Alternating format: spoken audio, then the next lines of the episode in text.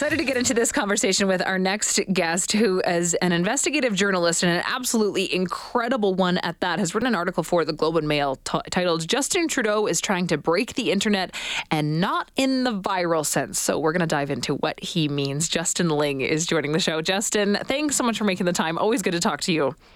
Hey, good afternoon. I know we went back and forth, uh, you and my producer, on what time we were going to talk to you today, and you were very accommodating. so, so not only are you a great investigative journalist, but you're also a, a stand-up guy. So, just want to put that out there before we get into this conversation. no, now, anytime. In in this article, you go through a few different reasons on why you think mm. that Justin Trudeau is going to be the next one to break the internet. Let's just clarify what exactly you mean by that, breaking the internet.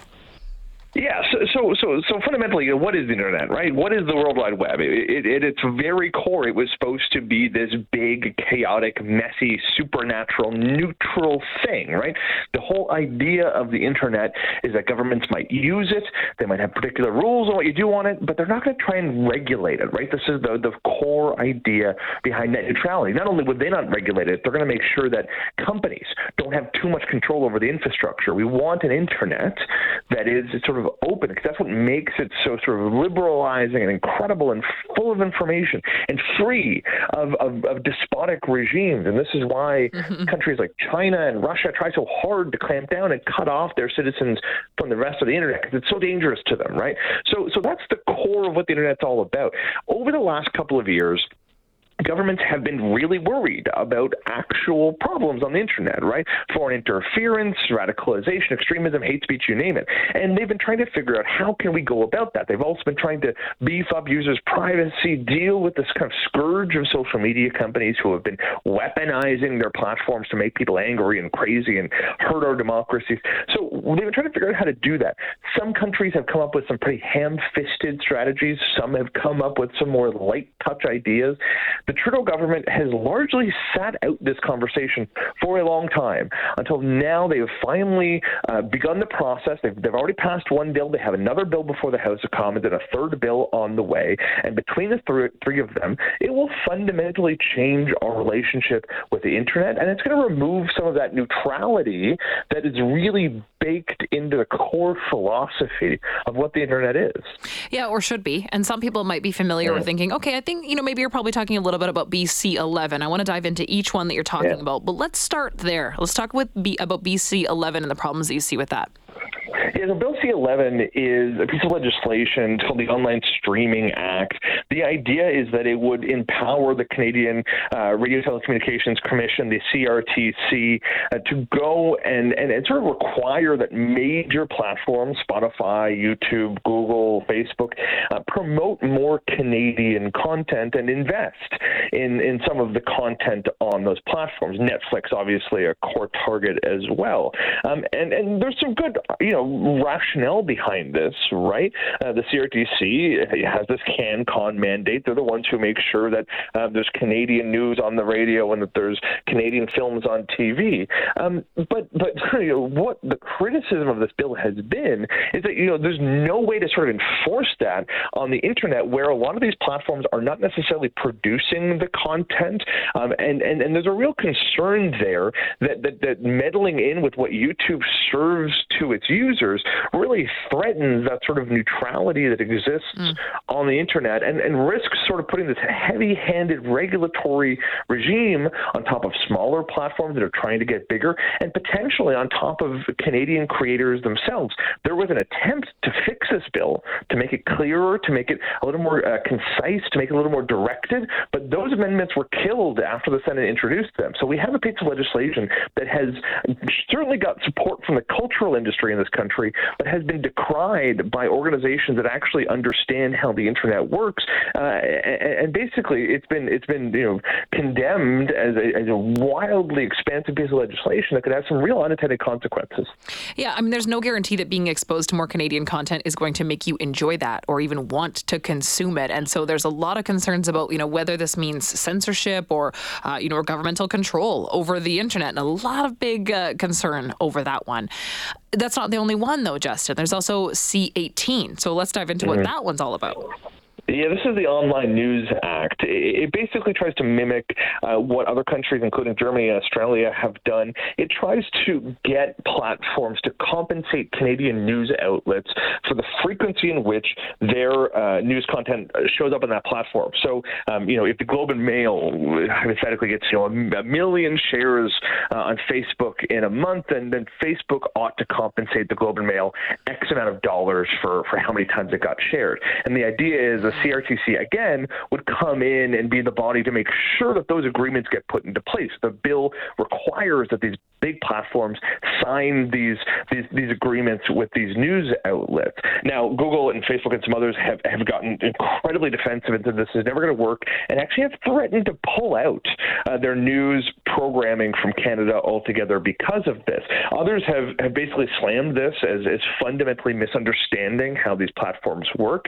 Um, it, there is a belief, including uh, through a uh, report from the Auditor General, that this will not actually raise that much money. We're talking about maybe $300 $300 million a year, but that'll be split between a number of outlets. So it looks like big platforms like CTV and Global uh, will get a, a, a, modest amount of money, and smaller platforms will get chump change. But you know, all of that aside, what's really kind of worrying about this bill is that it, it amounts to a tax on news, right? right. The, you know, the more news you have on your platform, the, the more you have to pay to those publishers. You know, in the same way we, we tax CO2 and we tax uh, cigarettes because we want to discourage people from, from using those things or producing those things, um, uh, more uh, raising the cost of news on these platforms could actually disincentivize platforms like Google and Facebook and others from showing Canadians news. It may start prioritizing more entertainment content, more foreign news, uh, and maybe more dumb cat videos. And right. there's a real concern that this could actually hurt the shareability of Canadian news content. Or the concern that you know news becomes more sensationalized to get more views and therefore get sure, more money. Uh, there's so many concerns here. Mm-hmm. You know, mm-hmm. it feels like trying, uh, sort of ignoring the way that we collect our news and gather our news, and just tr- sort of trying to go back to this old form that doesn't exist anymore. Yeah. Yeah, that's exactly how it's phrased by a group called Open Media, who um, are really, really uh, solid advocates for the open internet, uh, and and you know who are who are pretty progressive um, and, and, a little bit libertarian in their outlook for the internet. And they basically said that this goes back to the old centralization of media and, and information, and it's something we should resist because it's baking in the very systems um, that we, we, we need to deconstruct and rebuild. Um, so it, it really tries to turn the clock back on the internet in a way that is just not going to work. Okay, I want to keep going with this conversation, Justin, but we have to take a very short break. So I promise we're going to come right back into it. Your perspective is so great. Uh, we'll be back in about three minutes talking about how Justin Trudeau is trying to break the internet and not in the viral sense. What do we need to be concerned about with this federal government and our internet and the way that it might look soon? Uh, Justin Ling is an investigative journalist. We'll be right back with him in three minutes. Talking with investigative journalist Justin Ling. Justin, thanks so much for sticking around on hold. Really appreciate your time. Absolutely.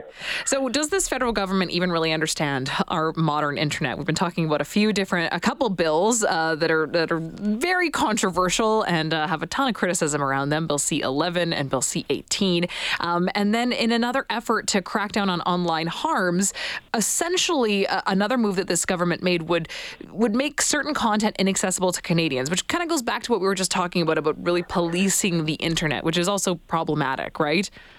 Yeah, so so I should say we, we don't know what this bill looks like yet, right? So the, the, the government has started this consultation on a hypothetical online harms bill more than a year ago now, um, and it, the whole process has been a mess. They held these consultations, um, they kept all of the submissions from experts in the public secret, and then they went out and claimed that there was a huge broad base of support for their plans to do takedown notices for content that that, that, that is illegal or or harmful or hateful or whatever or misinformation. Uh, and they claimed they had the support for this kind of sweeping piece of legislation, only for it to come out that almost all of the submissions were actually against their ideas.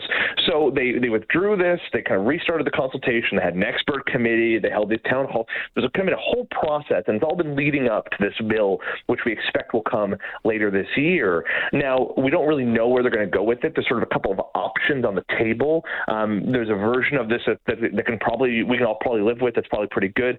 We don't think they're going to go there. There's a version of this that's incredibly ham-fisted that would basically have the government create a reg- create a regulator that would go around telling social media companies to take down content that kind of breaks the rules. That might not be illegal. That might just use a racial slur, hypothetically, or be misinformation, uh, or be uh, unpleasant, or whatever. Right. So, so that is this really ham-fisted model. We think they're going to go somewhere in between the two. And from the leaks we've got thus far, there's some curious bits in there. Um, there's a proposal that is almost hilariously unworkable that would have the government require every single porn company on the internet, ostensibly, have to check the ID of users before they access the smut.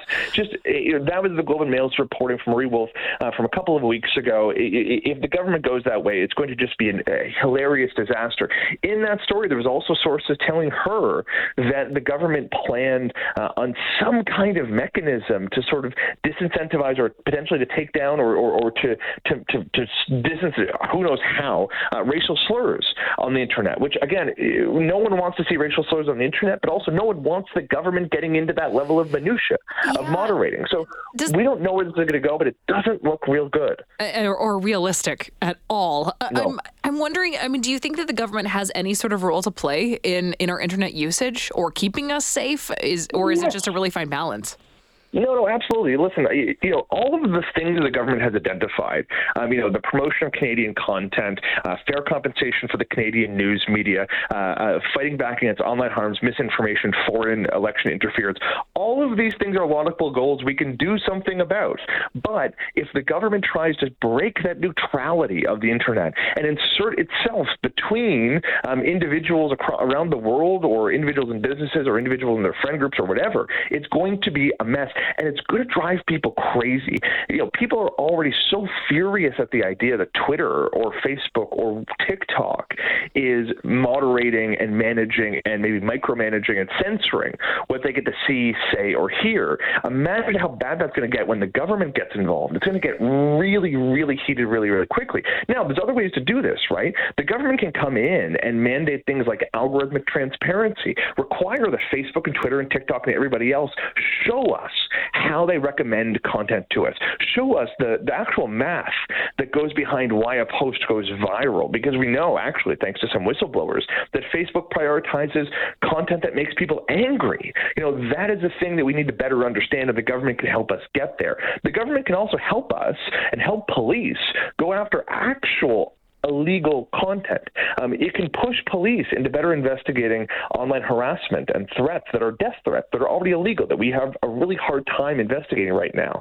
They can do better to hold platforms liable for not doing enough to take down child pornography. There are things we can do here um, that, that kind of uh, actually fit better into where the government is already at least somewhat effective.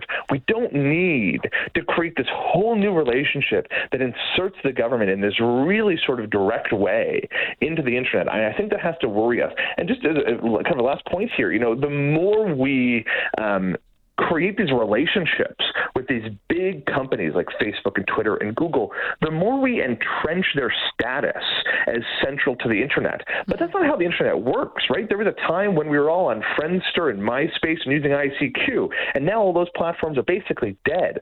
There is a creative destruction behind the internet that needs to happen. And I hope that the next iteration of the internet will be more privacy focused, will be less toxic, will be more conducive to rational debate. And I think there's a good reason to think we're going we're going to get there.